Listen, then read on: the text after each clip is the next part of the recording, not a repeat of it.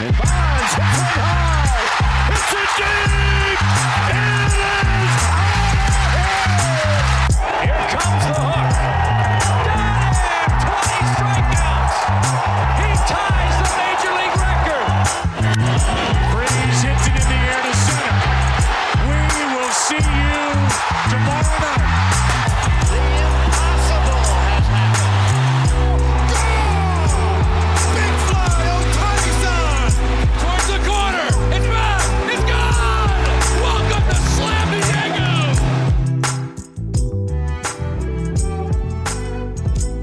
Wednesday, April 12th, and welcome to the Just Baseball Show. My name is Peter Appel, and I have Aram Leighton joining me. We've been covering a lot of forms of baseball on this podcast this week, which is awesome because baseball is in full swing.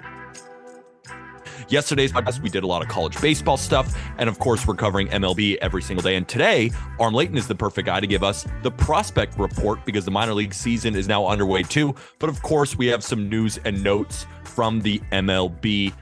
Aram, how are you? You're back in New York, Yeah. right? You've been in Florida for a while. You're back in the city. It's actually a nice day today, weirdly, Dude. the first time ever in a month. It was crazy. I walked outside. I was like, man, I, I like because I was I was really nervous to come back just with how nice the weather's been in Florida, how good it's been down there. I walked outside. I was like, man, this is really nice. I can get used to this. So hopefully, hopefully it stays this way. But it's perfect. Like this is a time of year where going to the Mets, Yankees games, uh, you just can't really beat it with this kind of weather. And I know the crowds are going to be awesome for those ball games, but it's good to be back. Uh, I, we'll we'll be doing the live show. I'll be hopping on the live show later today as we're recording this to to give out you know some of my picks. That's been fun. Uh, but yeah, I'm excited to be back in New York and you know kind of get back to the grind. You also have a softball game. And I know your hip is, you know, not 100%. are you what's what are the goals of your softball game today? Stay healthy. Stay, Stay healthy. healthy. Number one, first and foremost, stay healthy. Uh, number two, I, I just I just want to be able to not pop it up. Like I, I want to hit the ball and run. Like that's it for me. Like I don't want to pop it up and just stand there. Like there's no worse feeling than popping up in in softball. So I'm excited. It's stay healthy. Don't pull anything. Have fun. Um, I think I'll be the youngest guy on the field. So if I pull something, that is just like even more embarrassing. So hoping to stay healthy, hoping to play well. Uh, but I'm pumped. I'm pumped to just be able to like swing a bat. It's been a while. Pretty shitty transition just because it's really unfortunate. But if we're talking about injuries, we should start with Tim Anderson, who is going to be out two to four weeks for the Chicago White Sox with Yep. a sprained left knee.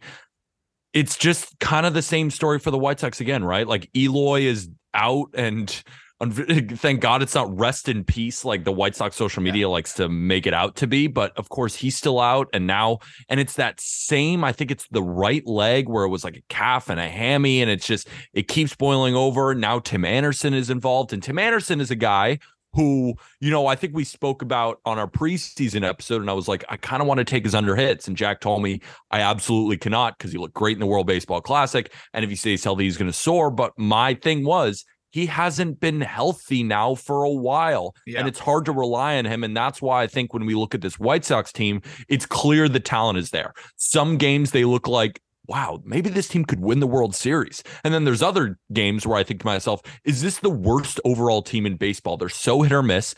And losing Eloy and then now Tim Anderson for two to four weeks.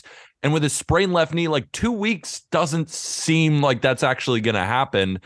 It just sucks for the White Sox and it sucks for Tim Anderson. It's so you remember the we were talking about it maybe a little over a week ago, and I was just said something about the White Sox. I'm just like always waiting for something to go wrong, and and we were talking about how just it just doesn't.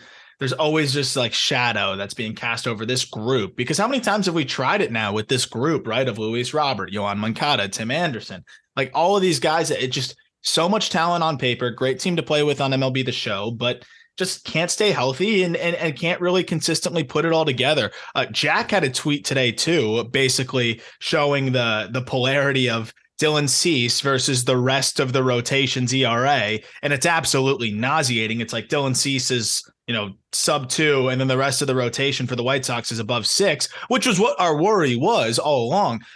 My thing here, and and what's really tough is it just how does it come together for the White Sox, right? Like I think you're going to continue to see guys alternating time on the IL. And I love Tim Anderson, and he was off to a pretty good start this year. So it really stinks to see him get hurt. part of the minor league report actually will tie into you know who they're bringing up to replace him and Lenyn Sosa, who has been fantastic in AAA so far this season. Uh, you know, for the White Sox, but it it just we we were always kind of thinking about it, Peter. Like, what is the best case scenario for this White Sox team? And we could think about all of the things that could work. You know, all of the things that could come together for them to to be able to click on all cylinders and potentially win the division but it's becoming harder and harder and harder to envision any of those things coming together at this point. And I think it's almost becoming impossible to envision those things coming together because uh, it's so many different aspects of the game between health, between injuries, between inconsistent play. Uh, it, it just, there's so many different things that I feel like the variables make it really hard to envision a good White Sox season.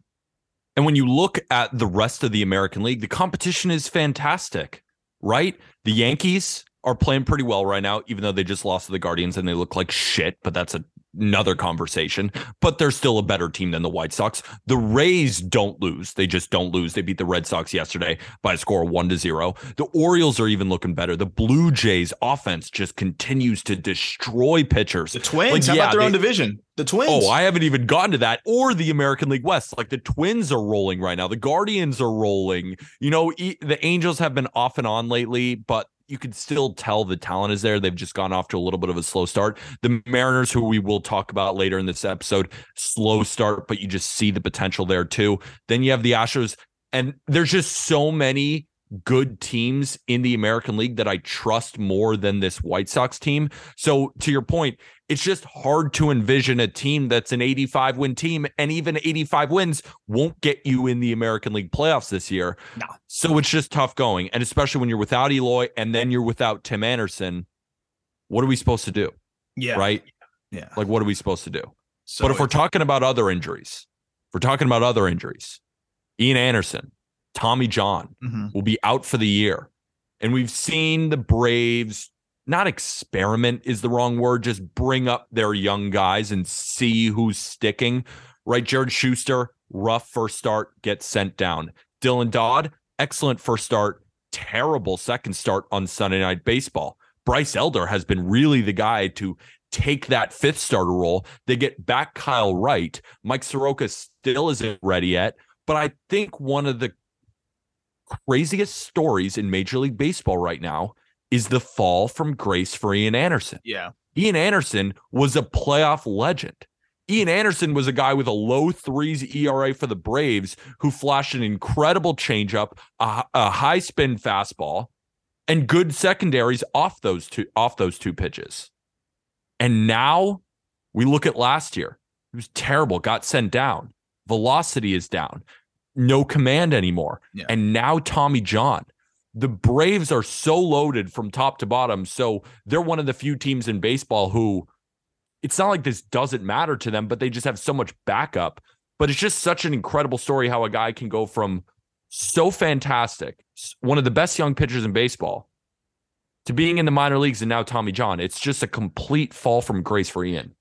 Yeah, it sucks, man, because you mentioned like the the dominance that we saw. I mean, this was a guy that in two two times in the same series against the Dodgers was lights out, right? Like this was a guy that was looked unhittable against some of the baseball's best lineups. I I almost catch a silver lining in this though, because like we were struggling. Eh, you and I were talking about it for a while. Like, what what could this have possibly come from? Uh, and maybe this will this Tommy John surgery will somewhat explain some of the fall off stuff wise, command wise, just a little bit of everything. Like at least here we have a diagnosable issue like they don't just do Tommy John to do Tommy John. Obviously, his UCL is torn and he needs it replaced. Like hopefully that maybe explains what was going on uh, and, and, maybe some of the issues that he was having. Uh, but it, it really is shocking to see. And at least now we have a tangible issue that he can repair and then see how he comes back afterwards. At, at the very least, this is possibly an explanation for one of the more peculiar fall offs uh, that we've seen in, in recent memory because it was just so quick, so dramatic, and you know, without really much to, to point towards any reason why until now. So that's the one silver lining out of this. Wish him a speedy recovery, and uh, obviously he's he's still really young, has a lot of time to to work back, but. Um, it, it does impact the Braves' depth if if you don't have Shuster and Dodd pitching the way that we thought they might after spring, and some of the other injuries they've had. But Um, and the Ian Anderson vacuum, I'm just happy in one sense that there might be an explanation for the fall off because I'm sure he was searching and trying to understand what was going on, or maybe pitching and not feeling right for a while. So hopefully he comes back and, and looks more like the old Ian Anderson that you know caught us all by by storm. But here's my question, and you might not even have an answer to this because I definitely don't have an answer, and it's just a guess. How long is the leash? Right? Like, let's say, you know, it takes a full year for him to come back we're sitting here on April 12th, 2024, and he struggles out of the gate. Like what what do the Braves do? Do they just, hey, you gave us so much value that season that we're kind of going to ride it until whatever happens? Or do the Braves think to themselves, we have so much depth, like they're in such a good and bad spot in that way where it's tough for Anderson because he sees all the competition above him. It's not like it's, you know, for example, the Orioles, a team that lacks pitching depth, even in the minor leagues, yeah. and says, well, we have to give him every opportunity because we saw what he could be. The Braves don't necessarily have to, but you have to look back and realize that Ian Anderson at his peak was one of the Braves' best pitchers on one of baseball's best teams. I simply don't know the answer to this. But I guess what would be your guess of a leash that the Braves would give him? So it'll probably take up to 16 months to get him back. So he might miss a good portion of next season as well. He does have two MLB options or MILB options left, so he can get option to the minor leagues. My I think the answer to your question would be as long as they think he's worth the 40 man spot. And I feel like a guy that showed you that is going to be worth the 40 man spot uh, you know, is is as long as as pretty much until he he looks like he can't give you anything at all anymore. Um, and they had a similar situation with like Mike Foltynewicz, or what I can never say his name, yeah. right? But like they gave him a bunch of tries, gave him a bunch of tries, and then it was like he was throwing 88 down the middle, and it was just like, okay, like no more Folty, like we're gonna let this go. Um, you know, because I think he'll be a prime change of scenery candidate if he comes back and struggles again. They'll probably just move off. But I think you you got to give him time to work back Usually guys take a little bit of time to, to get the velo working back and and kind of get everything rolling again. So they're going to give him the benefit of the doubt there.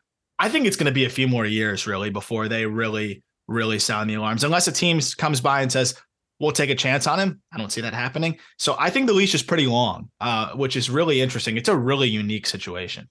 I guess my point about this was to your point about Mike Foltynewicz, as well as like a guy like Sean Newcomb, like these guys, and we even saw them with their with Dylan Dodd and Jared Shuster. Like one bad start, you're back to the minor leagues. I just feel like the Braves, as horrible as it sounds, like don't have time for this. Well, right? Like I don't know, and maybe send him know, to the minors though. Yeah, and I guess you just keep him there for yeah. until he shows something. Yeah, I guess that might just be the answer. Um, I guess I'm just kind of nervous for a guy who I really liked, and you know, I think we're all still rooting for. But that's the thing with the Braves. They get Kyle Wright back, which is huge. Max Fried is looking good in his progression. He should be back at least relatively soon. So the rotation right now is fine. It's just a really tough story. And to your point, peculiar is the perfect word to describe it because we don't see this often, especially with a young guy like this. I, I get it if Ian Anderson was 36 yeah. and he was just falling off a cliff, but this young, getting into the prime of his career off that, just doesn't make any sense to me. And it's not just like he like lost the zone um, it was also just getting crushed. Like it was, it was just a culmination of things. So, yeah, I'm, I'm, I'm hoping he comes back stronger, and you know, hopefully this, this gives him some answers.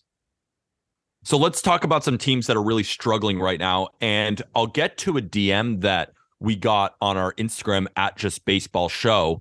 And it was a really well thought out DM. Uh, we'll get to that in a second. But first, I want to start with the St. Louis Cardinals uh, because their stats right now, I think, perfectly exemplifies Cardinals fans' worries.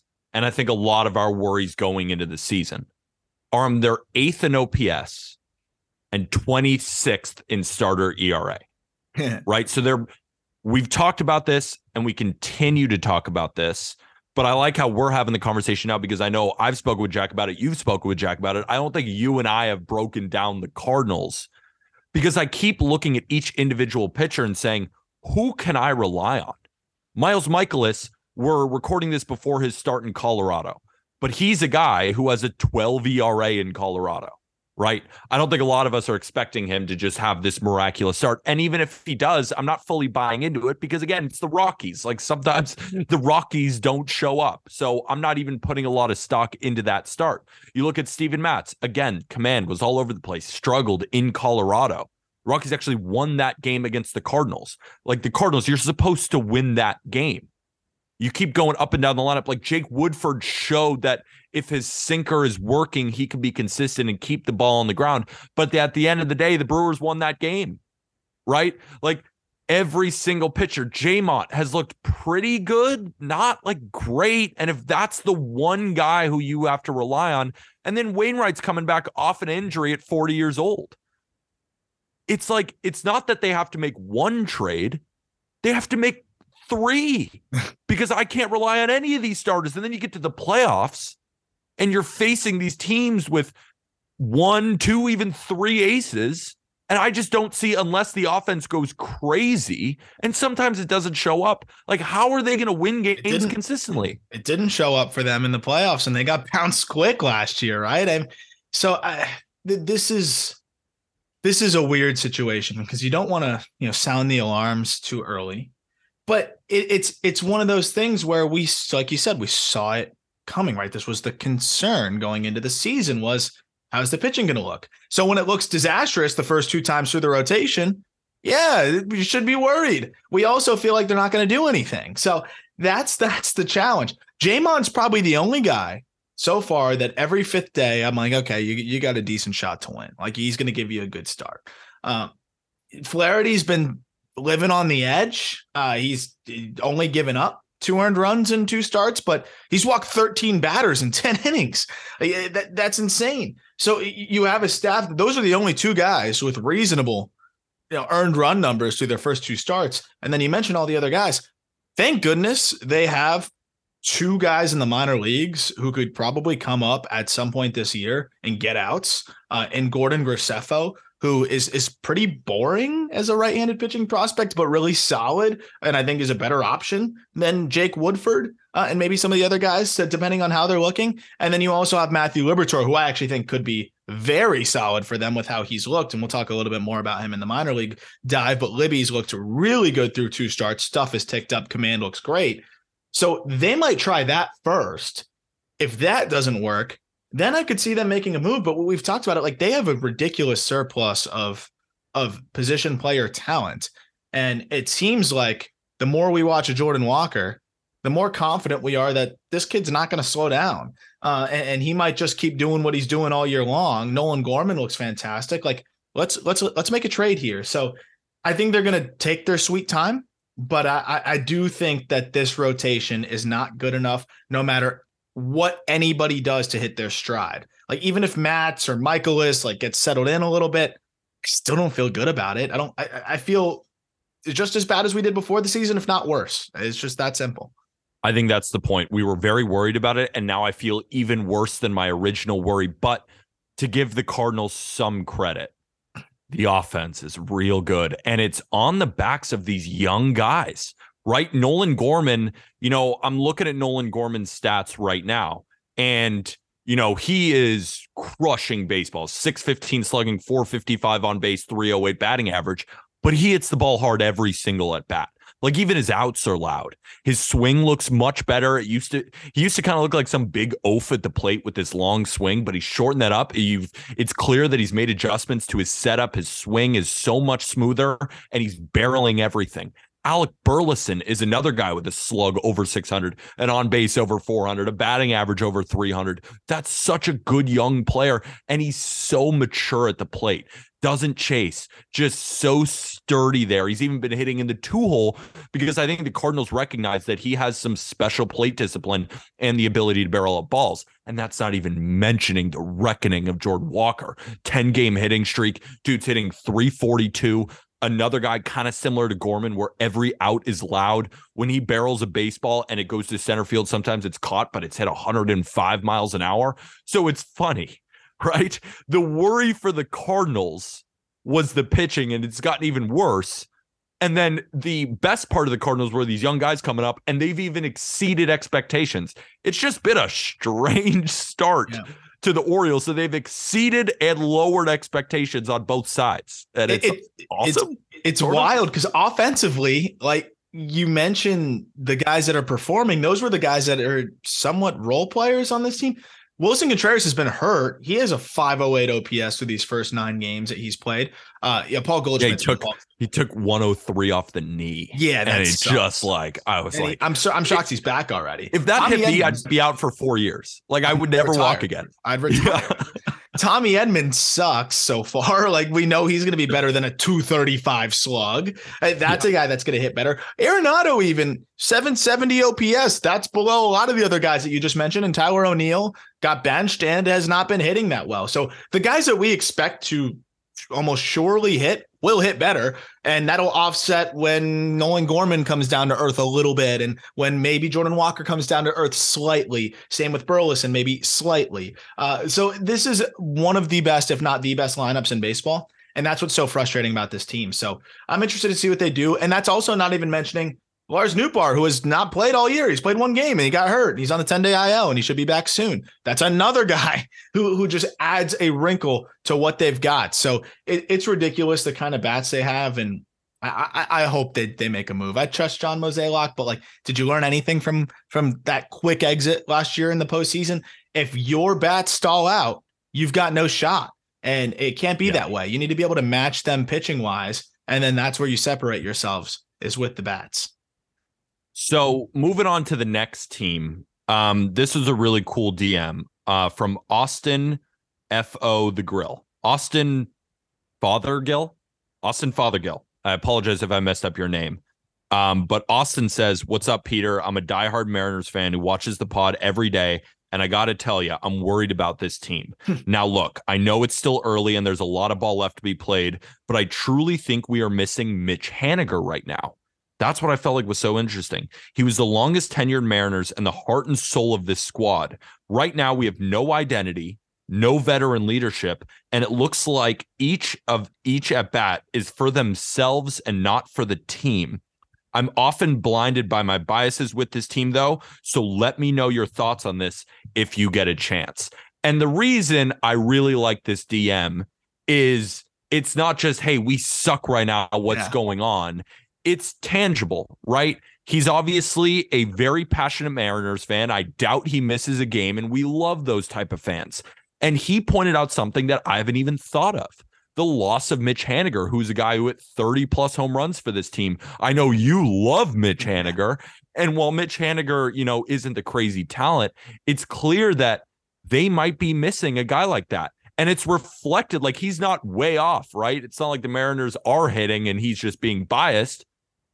They're 26th in OPS as a team. This is not the Mariners offense that we expected. And I see what he's saying, especially we saw that game against the Cubs. Like, you get shut out against Drew Smyly? Are you kidding? I mean, that was such a bad offensive performance. And it's been this way. It's just they're not putting together at bats. Runners in scoring position, they're not bringing them home. The at bats, they don't look competitive. And I'm a guy who's on the Mariners over win total, Mariners to win the World Series. So I share his same worries too. You look at the team, and Julio Rodriguez has not gone off to a great start. Nobody really on this team has gotten off to a great start, I guess, except Jarred Kelenic, who hit one 414 feet in that Cubs versus Mariners. France game. has been good. Ty France has been good, but sometimes with runners in scoring position, he hasn't come through. Ah, it's 11 games. It's 11, games. It's 11 games. And that's what we're doing right here, right now. Is is this a legit concern? Is the Mariners offense missing a guy like Ty or excuse me, not Ty France, Mitch Haniger, who is that veteran presence? I'm left somewhat agreeing with him. And then the other part of me says, man, it's so early. We got to let these guys play and we got to see what we got because we were never worried about the Mariners offense to begin with. They are a great offense, top to bottom. They just aren't hitting right now as a team. So that's my long-winded answer So of are, I'm are, unsure. Are they they're missing missing Mitch Haniger because remember Mitch Haniger hasn't even played yet this year. So that that's the thing too, and that's that's part of the reason why they didn't keep him. Uh, is I think they wanted someone that was going to be more available. It, it doesn't help that his replacement is hitting a buck ninety in Teoscar Hernandez, but I think we're expecting Teoscar to pick that up offensively. You know, new home, getting used to that. I, I think he'll be fine. But the thing with Haniger, sure, he's maybe he's a good clubhouse guy. I know he is. Uh, but availability is the problem, right? He, and he hasn't even played a game yet this year. So I feel like it's hard to say you're missing a guy that wouldn't even be in your lineup right now. Um, my issue with this team is when you look at a lot of their left-handed bats, they're very streaky. I don't love JP Crawford as a hitter. I that's the one guy, that's the one spot on this team where I think you could very easily upgrade it. Kolten Wong is off to a slow start, you know, so that that doesn't help either. He's hitting 138. And then Jarred Kelenic, he's off to a good start in terms of pounding mistakes, but that's a guy that's never really going to hit lefties. Uh, that leaves you susceptible there. Um, and Cal Raleigh's not really swinging it the way we were hoping to start the season. Switch hitter, but a little bit different there. And then Pollock, who's supposed to be that lefty masher, you know, we'll see if he can kind of settle into that role. He does have a pair of home runs already, but uh, you know, I think they're they're kind of trying to find the right lineup here. There's still a lot of new faces. Jarred Kelenic starting to earn a little bit more of the keep in terms of the lion's share of at bats. And I, wouldn't put too much stock into the slow start offensively. I I think they'll find a way to mix and match, put the best lineup together, and go from there. But I, could understand the case that they need one more bat here. I, I, I, do think that there may be, you know, one bat shy. Like I don't want Cooper Hummel getting as many at bats as he's gotten, and and that's been a problem too. Like they could probably use one more DH masher type, but maybe that's just Pollock taking on more of that role. Uh, I do think the offense is a little bit light though, in the grand scheme of things. If you look at it now. Yeah, I think it is too. And I think that was a great point that you made about the bench. Like nobody on this bench is giving them any production. Like I'm just going to go through the batting averages of Tom Murphy, Cooper Hummel, Tommy La Stella, and Sam Haggerty. 063, 143, 111, 143. That's like you just play. can't win games if your replacement guys do absolutely nothing and are just holes in the lineup. And Eugenio Suarez is hitting 326, but he's slugging 394. That's just the complete opposite of what we're used to Yeah. from Yeah. Eugenio Suarez. He's hitting a bunch of singles, but the home runs just haven't come. And I said this earlier too, like Mariners fans are going to start to see what Teoscar Hernandez is. Because when Teoscar Hernandez isn't seeing the ball well, he's awful. And mm-hmm. like the the streaks will tell you that. Like he's a guy who will, for two weeks will hit 150. And then the next two weeks, when he starts to see the ball, he hits 450 with 10 home runs over two Yeah. weeks. He's one of the streakiest hitters in Major League Baseball. And I think the problem with this Mariners offense is while Julio Rodriguez is having a good start to the season, he's the table setter, Yeah, right? When he gets on, they just start to roll. Ty France is such a good two hitter. Like they just roll like that. And when he's hitting like, you know, 265, he's got like a mid four slugging. Like it's solid, but he's not setting the table again. We assume that pitchers would adjust to a guy like Julio after an amazing season. He just has to get going. So I'm not very worried about the Mariners, but I thought the Mitch Haniger point was an interesting one and worth talking about. I, I do agree with it from the proponent that they could use one more right-handed like right-handed masher in this lineup if they're not getting the consistent production from AJ Pollock. But I, I do think Pollock can can contribute there. What's interesting to me is looking at the lineup and just kind of seeing it now.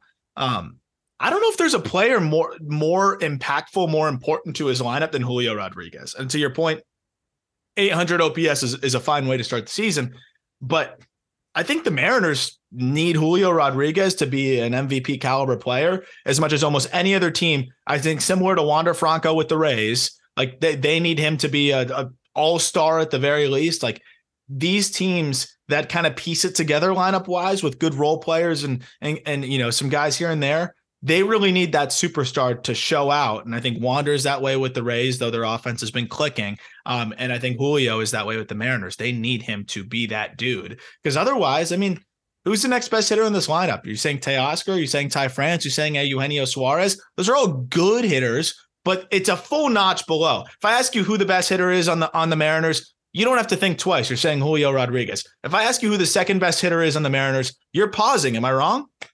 You're not wrong one bit. Yeah. You'd you'd think it'd be Teoscar Hernandez because of what he's done over full seasons.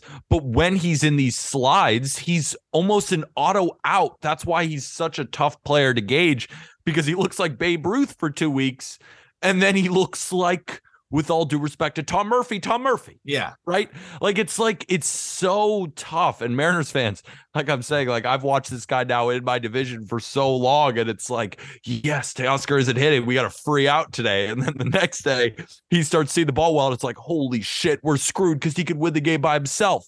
And it's this up and down with him. And Ty France, you know, is a solid hitter, but he's not like that impact. He's not a game changer. that can exactly. He's not a game changer. Like they have one game changer Suarez is similarly like up and down. You have a lot Exactly. of streakiness. And then JP Crawford, when he's locked in, he looks like a solid bat. But when he's struggling, I mean, he's it's it's ground out every single time. It's it's six three every single time. So you have a lot of streakiness. You have you know one guy that's really that star star impact. So it's going to be interesting to see how they piece it all together here. Still an extremely talented team. The pitching staff and the bullpen is why we we think they're going to still cruise this season. But it is going to be interesting to see how they kind of circumvent some of that offensive, uh, you know, some of the offensive questions. But I think most of these guys are going to get going. And like Kolten Wong has proven to us that he can at least be a league average bat. He's not going to be four for twenty nine. You know, the, the, over and over again. They've also had a decently challenging schedule, right? They're going up against the Guardians, who don't have the best starting pitching in the world, but they have very solid starting pitching and then one of the best bullpens in all of Major League Baseball. That's going to hurt. But I was just really shocked to see the bats just completely slow in that series against, or in the first game, at least against a guy like Drew Smyly, who I was expecting, all right, the Mariners are about to unload today because they're so due. And Drew Smyly is a perfect pitcher to get right against. Uh, but to your point about the rotation and the bullpen, I mean, sixth in ERA for relief pitchers, fourth in starter ERA. They're gonna pitch, and that's gonna win you games. They've gotten off to a bit of a shaky start, but I think you and I are still confident that they're gonna turn the shift. And when those streaks happen, they're almost gonna be unbeatable. Yeah. Right. Like if Teoscar and Suarez are heating up, and so is Julio at the same time, and they're pitching like this, that's what my vision was for their World Series. If those guys are standing on their head, this is such a tough team to beat because if they score five, it's almost impossible to score six against this team. And uh, again, we talked about Kelenic as the big X factor. I think he's going to continue to be for them. Uh, and and again, you're you're going to expect Teoscar and, and the other guys to get going, especially Cal Raleigh too. I, I still really expect him to get going. So this offense will be more than fine. But I am interested to see what they do at the deadline because they could they could use maybe one more bat. We know they're not going to make a move for any any pitching or anything like that. They don't really need to. So it'll be fun to see you know what they, what they do to try to upgrade this lineup uh, because up the middle for for the caliber of team that they are overall, Wong and Crawford up the middle. When we talk about teams that make the playoffs, we're assuming the Mariners are going to cruise to the playoffs. I still think they will. That's got to be the worst middle infield in the playoffs, uh, assuming Good point. The, the playoff picture is what we think it's going to be. Unless the Yankees put IKF at short, which they aren't. But Yeah. and yeah, no, I get your point too. And yeah, overall, I think the Mariners are struggling to start the year, but everything is going to be Yes. okay. Yes. And when we're talking about pitchers who I want on my Sorare team, Yeah. Luis Castillo is that guy. I didn't even think he had his best stuff in that game. You know, his sinker looked good, but his, you know, command wasn't all the way there and he was around 94 miles an hour, which we normally see much better from Luis Castillo and he still held it down. He is such an ace and I want to pick him every week on my Sorare team. How's your Sorare team? Yeah, so I I actually had a pretty solid week overall. So I get the reward for finishing in the top. There's 17,000 people that competed in the minors competition. I finished 1,570th. So It's by finish, they're not bad at all, right? I'll take it. So finishing in that range, each different band, uh, you get different rewards. So I was able to get that Francisco Lindor last week, plugged him into my common lineup, and you know had an even better lineup kind of rolling into this week. So we'll see how they do. What of course ends up happening with me is I've had so much fun with the free minors competitions where you can win those prizes and continue to win cards that I was like, you know what, I want I want to start building you know lineups that I can spend money on. So uh, what I did is I bought like the starter pack, and they'll package like five or six uh, limited players that you can get in like a, a package of like for fifty dollars. And so in that package, I got Arias, Graham Ashcraft. When I saw he was in there, I 100% had to pick that up. Uh, I got Brendan Donovan, Forced in there was Alex Verdugo. Wasn't thrilled about that, but it is what it is. And then Yandy Diaz as well and Kendall Graveman. So that kind of was a way to jumpstart my team. And then I went and, and you know did some auctions and bid for some players. You don't have to do that to play Sorare, which is so so cool about it. Because for me, I, I didn't want to do that to start, and then I played the free competitions, which you can use the link in our podcast description to go check it out. When I did the free competitions a couple times and got the feel for it and saw how the scoring works and saw how much fun it was, that's where I was like, okay, I'm gonna spend a little bit of money and and go enter some some higher level competitions. But you can enter the the minors competition for free, and it works basically like when you draft your team, that's going to be the players you have all season long. But you're going to continue to accumulate cards because every single time you enter a competition, you get a free card reward. So then you'll start to have more decisions to make for your lineup. So I ask you, Peter, you're building a team now because some people built it first day of the season. Now you have a little bit of an advantage because you have 10 games or so to work with. Who would be some guys that you would absolutely take now? And of course, the budget matters too, but put that aside for a second because, like, who are the must select players based on what you've seen, maybe from the high end and the low end? Uh, like that, you're really sold on what they've done. For me, it's Graham Ashcraft. Like, the fact that you can pick him up still for a discount when you have your 120 point budget, no brainer. I'm picking him up. But is there anyone that you think like you're buying what they're selling so far this year with their start? So it's funny, Jack and I on the last episode, we did uh I did five pitchers I really like right now. Like guys who are off to good starts who I believe in what they're doing. You know, there's one thing to get off to a good start. There's another thing to make tangible changes and look much better. Maybe the velocity is up, maybe there's a new pitch involved, all that kind of stuff. Um, so and a way to look at these pitchers is there's a new pitch modeling statistic on Fangraphs, a guy who I really respect. His name is Eno Sarris, one of the best in the business, in my opinion. He came up with the stat called Pitching Plus. It's a combination of Stuff Plus and Location Plus. Obviously, it's early, but something like Stuff Plus is very tangible, right? They compare your stuff, how it moves, spin rates, velocity, all that kind of stuff to the rest of the league. So instead of looking at a guy, oh, he throws 97, how is that 97 working? Right? So this is straight up a plug. Go to Fangraphs, the website, go to pitch modeling, and you can look at how guys' stuff has progressed. A guy like Graham Ashcraft, right? Really struggled against right-handed bats last year. Was terrible against them, right? That was his downfall. The stuff is much better. Sh- shoved against the Braves team with so many right-handed bats. And you look at the stuff plus jumped couple other guys I've been noticing. And the main guy that I'm so excited for is Dustin May. I think Dustin May, who ranks up really high in stuff plus, is just phenomenal. Jeffrey Springs, Drew Rasmussen. Springs, I'm seeing popular on Sorare right now. That's a lot. A lot of the winning lineups have Jeffrey Yeah. Springs rolling right now. Those three guys are must adds in my Sorare lineup because it seems like every single game they're at least going to give you excellent stuff, which should translate to more strikeouts.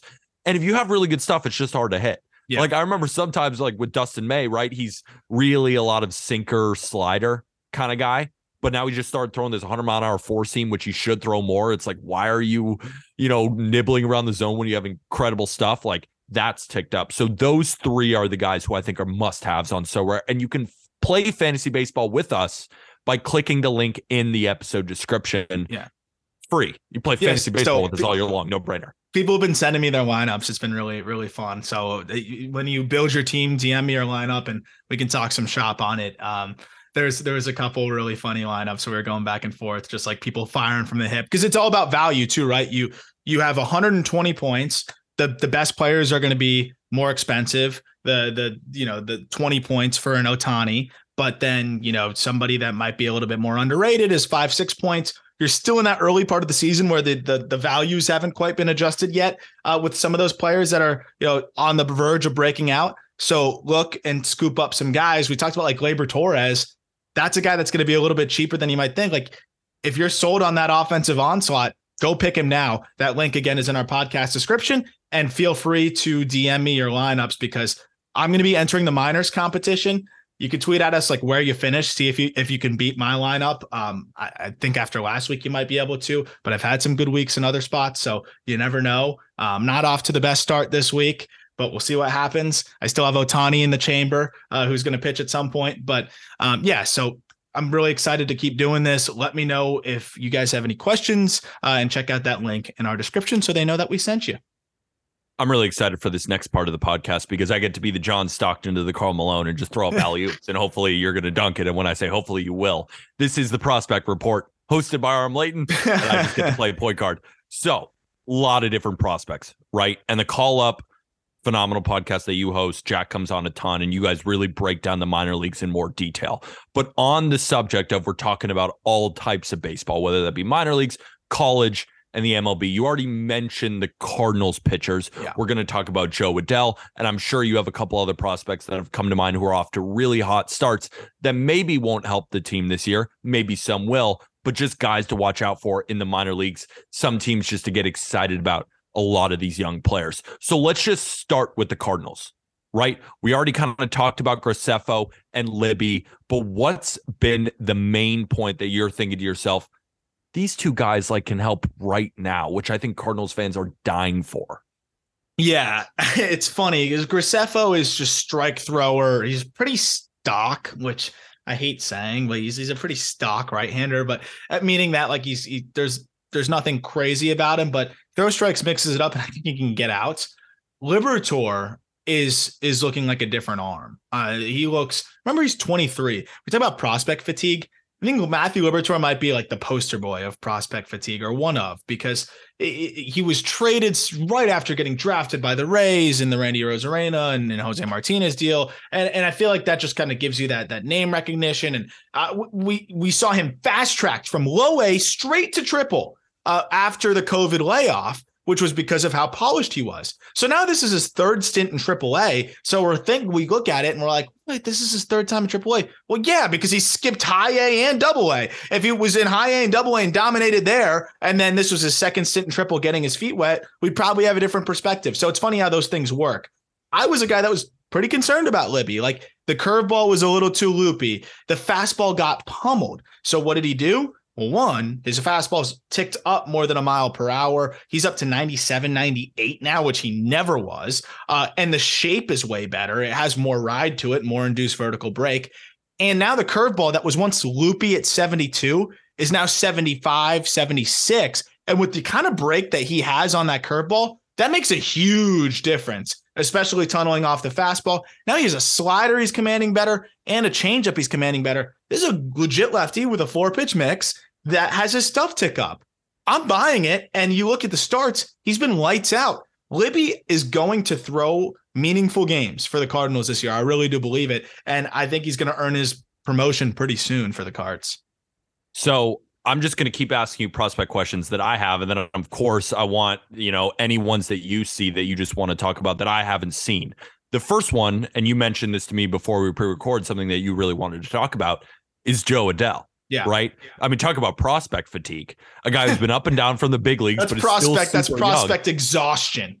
Young. Exhaustion is the perfect word to describe it. Like a guy who it's clear the talent is crazy, right? Tons of speed, can play the outfield, power, bat to ball, but just has not translated into major league success yet. But could he be a guy this year that the Angels rely on? What have you seen in the minors? It's I've, I don't know if I've ever seen a stretch like this in the minors. It's absurd, and I I'm afraid like I really don't want to slap him with the quadruple A, you know, label at 24 years old in three days. So through this stretch that is like he's 24, it's like Adley's 25. You know, Yeah. it's like we got to get these guys turned second. 24. This is he is homered in one, two, three, four, five, six straight games and hit two homers in the sixth game. So he has seven homers in six games in AAA. Hitter friendly environment, sure. But dude, that's insane. The problem is then he goes up to the big leagues and struggles and he goes back to triple and mashes. The one thing that's different though is I don't think we've ever seen Adell do this in triple, right? Because you look at what he did in last year when he was in AAA 13 home runs in 40 games, he hit 240. When you look at what he did in AAA in 2021, 23 home runs in 73 games. That's a little bit more on par with the freakish stuff we're seeing right now. So I I feel like he's got to get one more shot with the big league club. But I wanted to kick it to you in this conversation. I'm seeing a guy that looks more confident, that is going to find enough of a stroke to hit mistakes. I don't think he's ever going to hit enough. But if he can improve the approach, he's been walking a ton in triple and run into mistakes. Can be a good mistake hitter who's athletic and, and, and hits plenty of home runs.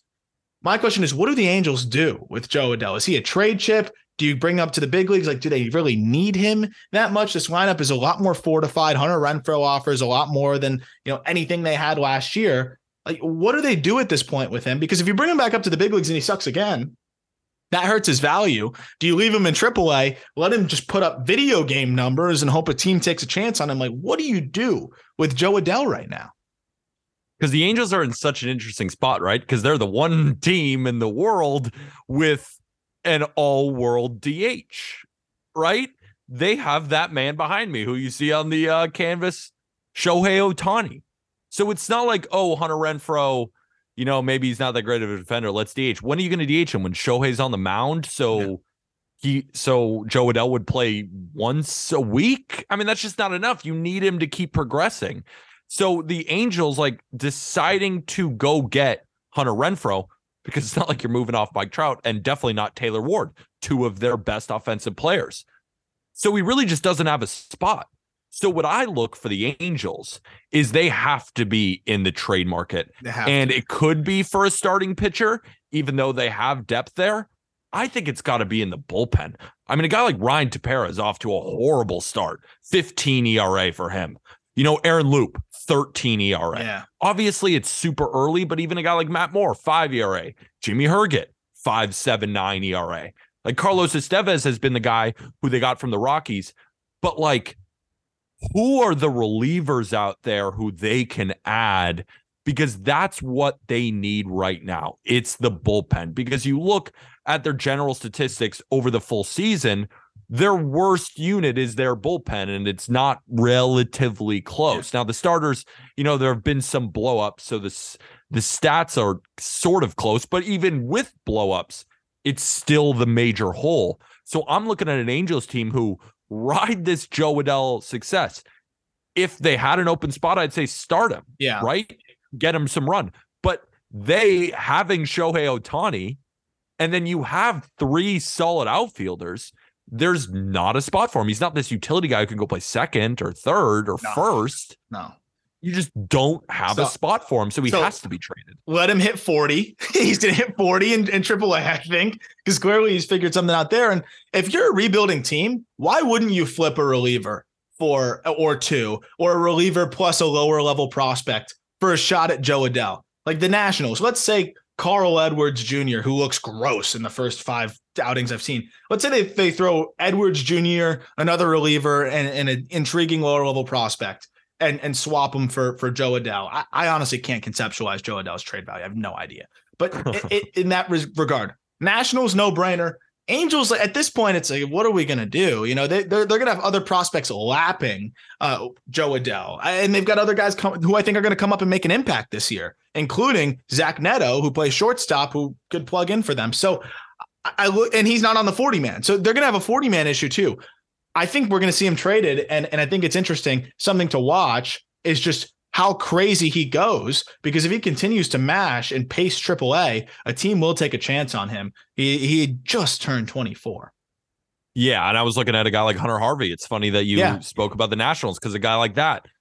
I wonder what it would take, and I don't think the Reds are going to do this, but it's just a fun conversation to have and just to gauge trade value and if it would be possible like Alexis Diaz with oh. the uh-huh. Reds could oh. be like this could be the start of a blockbuster. Like if you include Adell and more, and yeah. the Reds are willing to part with Alexis Diaz, which I again don't think they would be, but that would be a game changer for the Angels. It. You'd be and silly. you'd have to consider it. If, if they attached like a, a legit prospect, Edgar Quero is someone who is off to a pretty good start in Double A for them. Logan O'Hoppe kind of makes him useless uh, in the respect that Quero is flying through the minor leagues. He's a catching prospect, switch hitter, great hitter.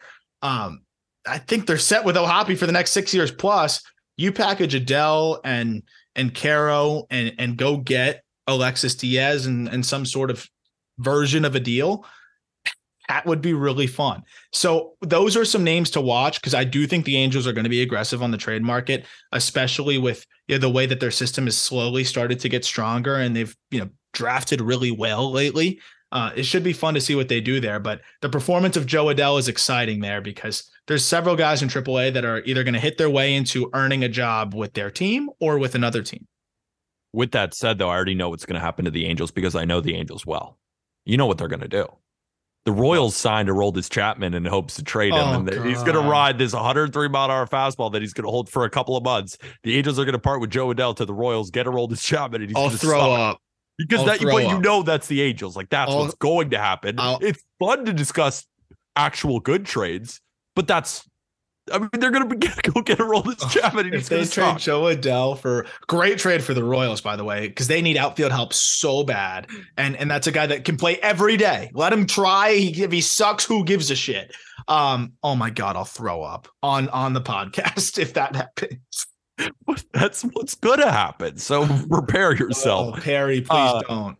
next prospect, and this is just like you know, I have a lot of friends that are Mets fans, and they're just like, when is Ronny Mauricio coming up? And it's like he is crushing it in the Yeah. minor leagues right now. He had an incredible spring training, and it's at this point, it's not like Ronny Mauricio is that 19 year old at the complex or anything like that.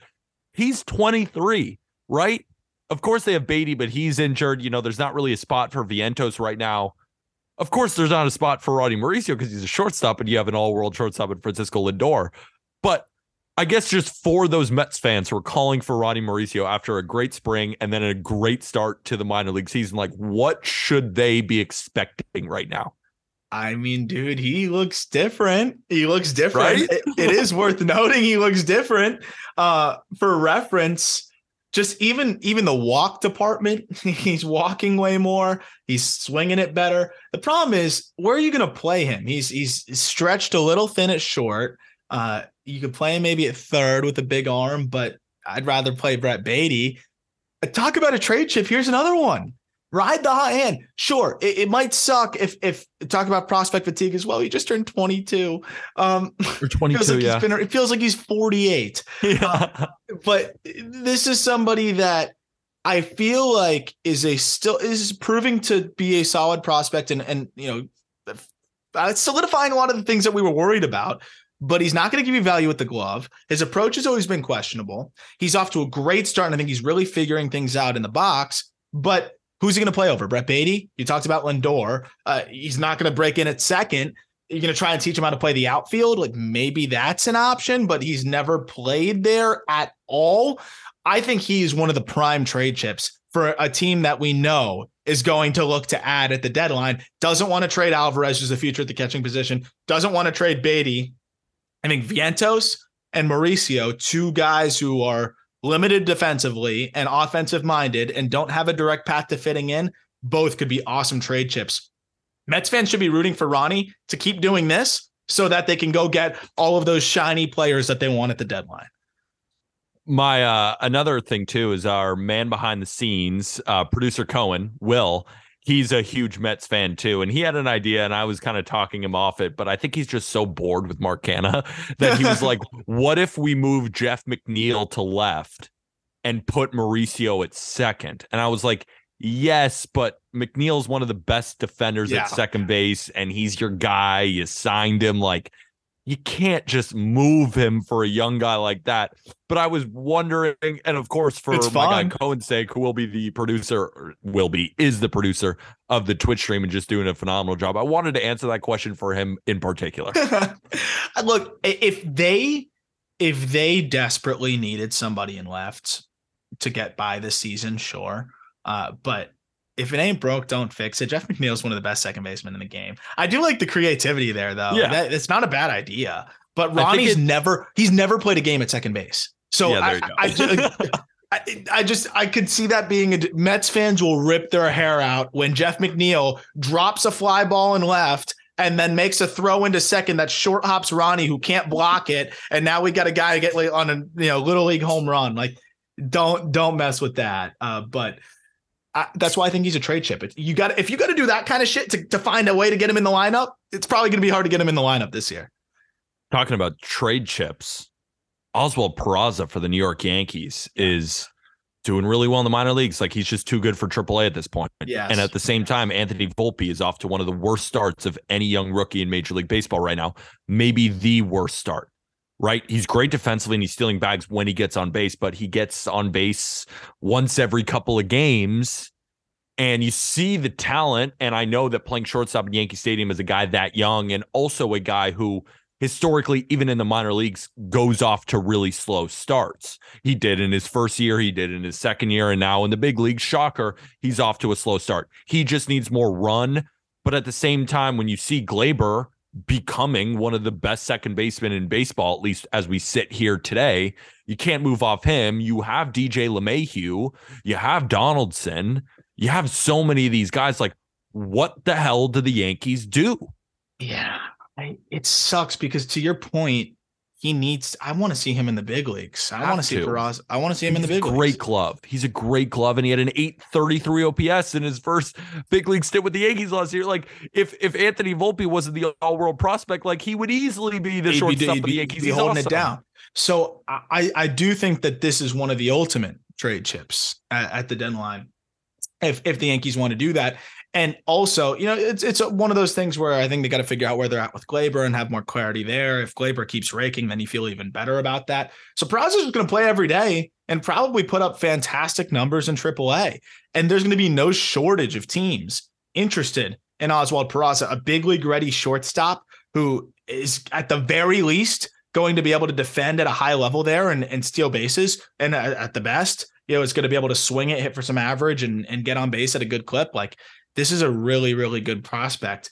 It is crazy and a testament to the Yankees that he has no place right now. Uh, and I am interested to see what they do. They do have a ton of a ton of other shortstop prospects, not as exciting, but when you got Trey Sweeney, you've got you know even a Roderick Arias coming up through the pipeline. Like they have some depth up the middle that makes me think, okay, you know maybe maybe they're okay with moving Peraza with some of the guys that they have coming up. Um, that might be one of the best options on the trade market this, this year because it would be crazy for the for the Yankees to say no, we're not moving Peraza, given that how blocked he is. Humor me for a second, please. Don't laugh in my face, but just humor me for the fun of the podcast. Oswald Peraza, Austin Wells, Will Warren, and Randy Vasquez for Sandy. I knew you were going to say that. He sucks. Sandy sucks. You saw what he did against He's a bad pitcher. That's an He's overpay. That's a drastic overpay. Um, so she said Peraza. Just consider it for a second. Let it sit in your loins for a second and just be Dude. like, in a crazy world, could you see it? Is that like a level of package that would be needed for a guy like Sandy? I need a Soto package. I really Mm. do. I really do.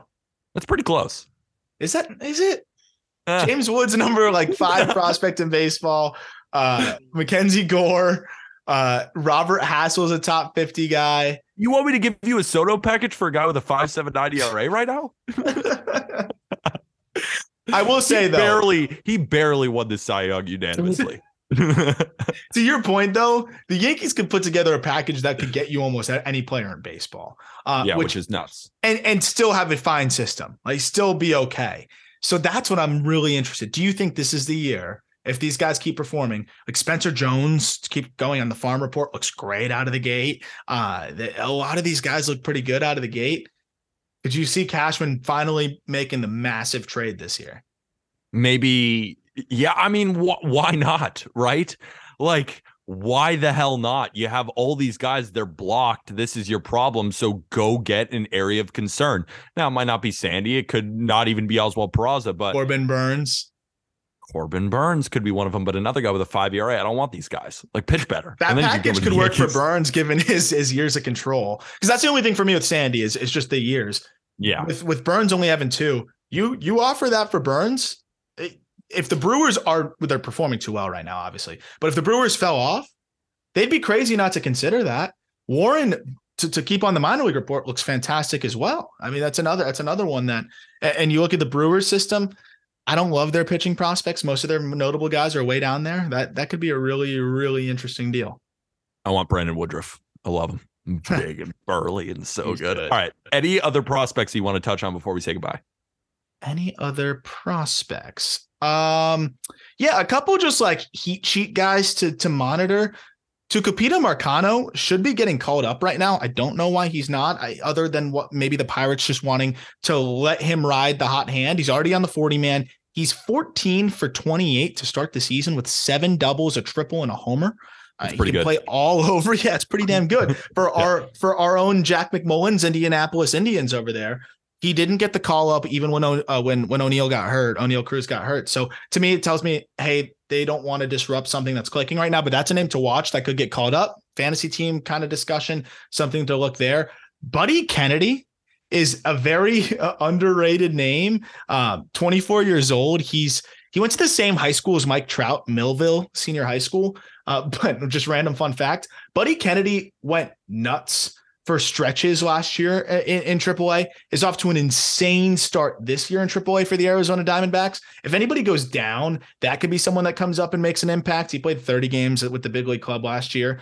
Uh, but on the pitching side, nothing too crazy yet. Connor Phillips of the Reds was up to 98, 99, looked disgusting, as did Andrew Abbott of the Reds. The Reds pitching prospects are off to crazy starts this year, and that's something to watch because all their stuff has ticked up and all of them look really good. So that's another another area to watch in the minor leagues right now too. And then last one, Vaughn Grissom, sitting near 400 through his eight games. Uh, he's hitting for power. The defense looks fine.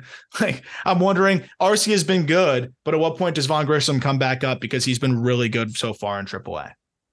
And that'll do it for this episode of the Just Baseball Show, sponsored by BetMGM. If you want to wager on any MLB games this year, all new users, if you wager $10 on any MLB money line, you will get $200 once that bet is settled. Bet with the king of sports books. That's with Anything the code JB200. JB200, which you can find in the episode description. Come play fantasy baseball with us on Sorare. And again, helping out our sponsors is the best way to support. Another great way to support is get your Just Baseball merch, which is in the episode description as well. If you don't want to spend a dime on anything, we totally understand. You're not a betting person, totally understand. You don't you hate fantasy baseball. If you hate all these different things, then I don't know why you're listening. but if you happen to be that person, if you could rate us five stars on Apple Podcasts and Spotify and hit that subscribe button on YouTube and let us know some prospects and other takeaways that you're having from the MLB t- season so far. And if we said something crazy about the Mariners or the Cardinals or any of these teams that you completely disagree with, let us know in the comments section. And with that, thank you, everybody.